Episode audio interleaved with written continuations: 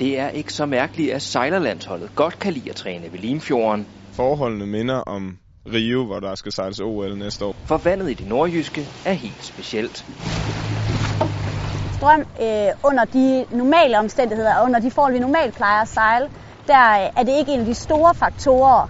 Øh, der er det måske mere vind eller vindskift. Øh, men lige præcis i Rio, der er der rigtig meget strøm, og det samme er der her i Glyngøre.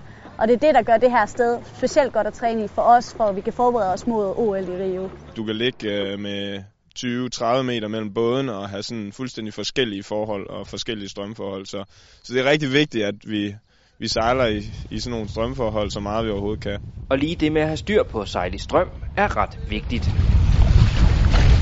Der er nogle, øh, sådan nogle grundregler, når man sejler strøm, som, øh, som ligesom er anderledes, øh, når man, end når man ikke sejler strøm. For eksempel i forhold til, hvordan man skal komme rundt om mærkerne og starterne, hvor at strøm påvirker det rigtig meget, fordi det er jo ligesom vandet, der flytter sig som et tæppe, og så skal man lægge nogle andre altså planer før så Øh, så derfor så er det rigtig vigtigt at være god til.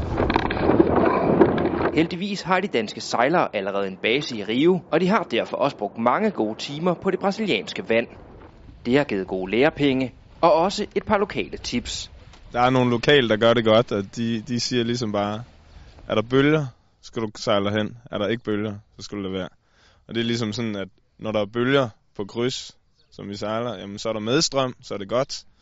Og når der ikke er bølger, så er der modstrøm, så er det ikke godt. Så det er sådan en virkelig simpel, simpel regel omkring det.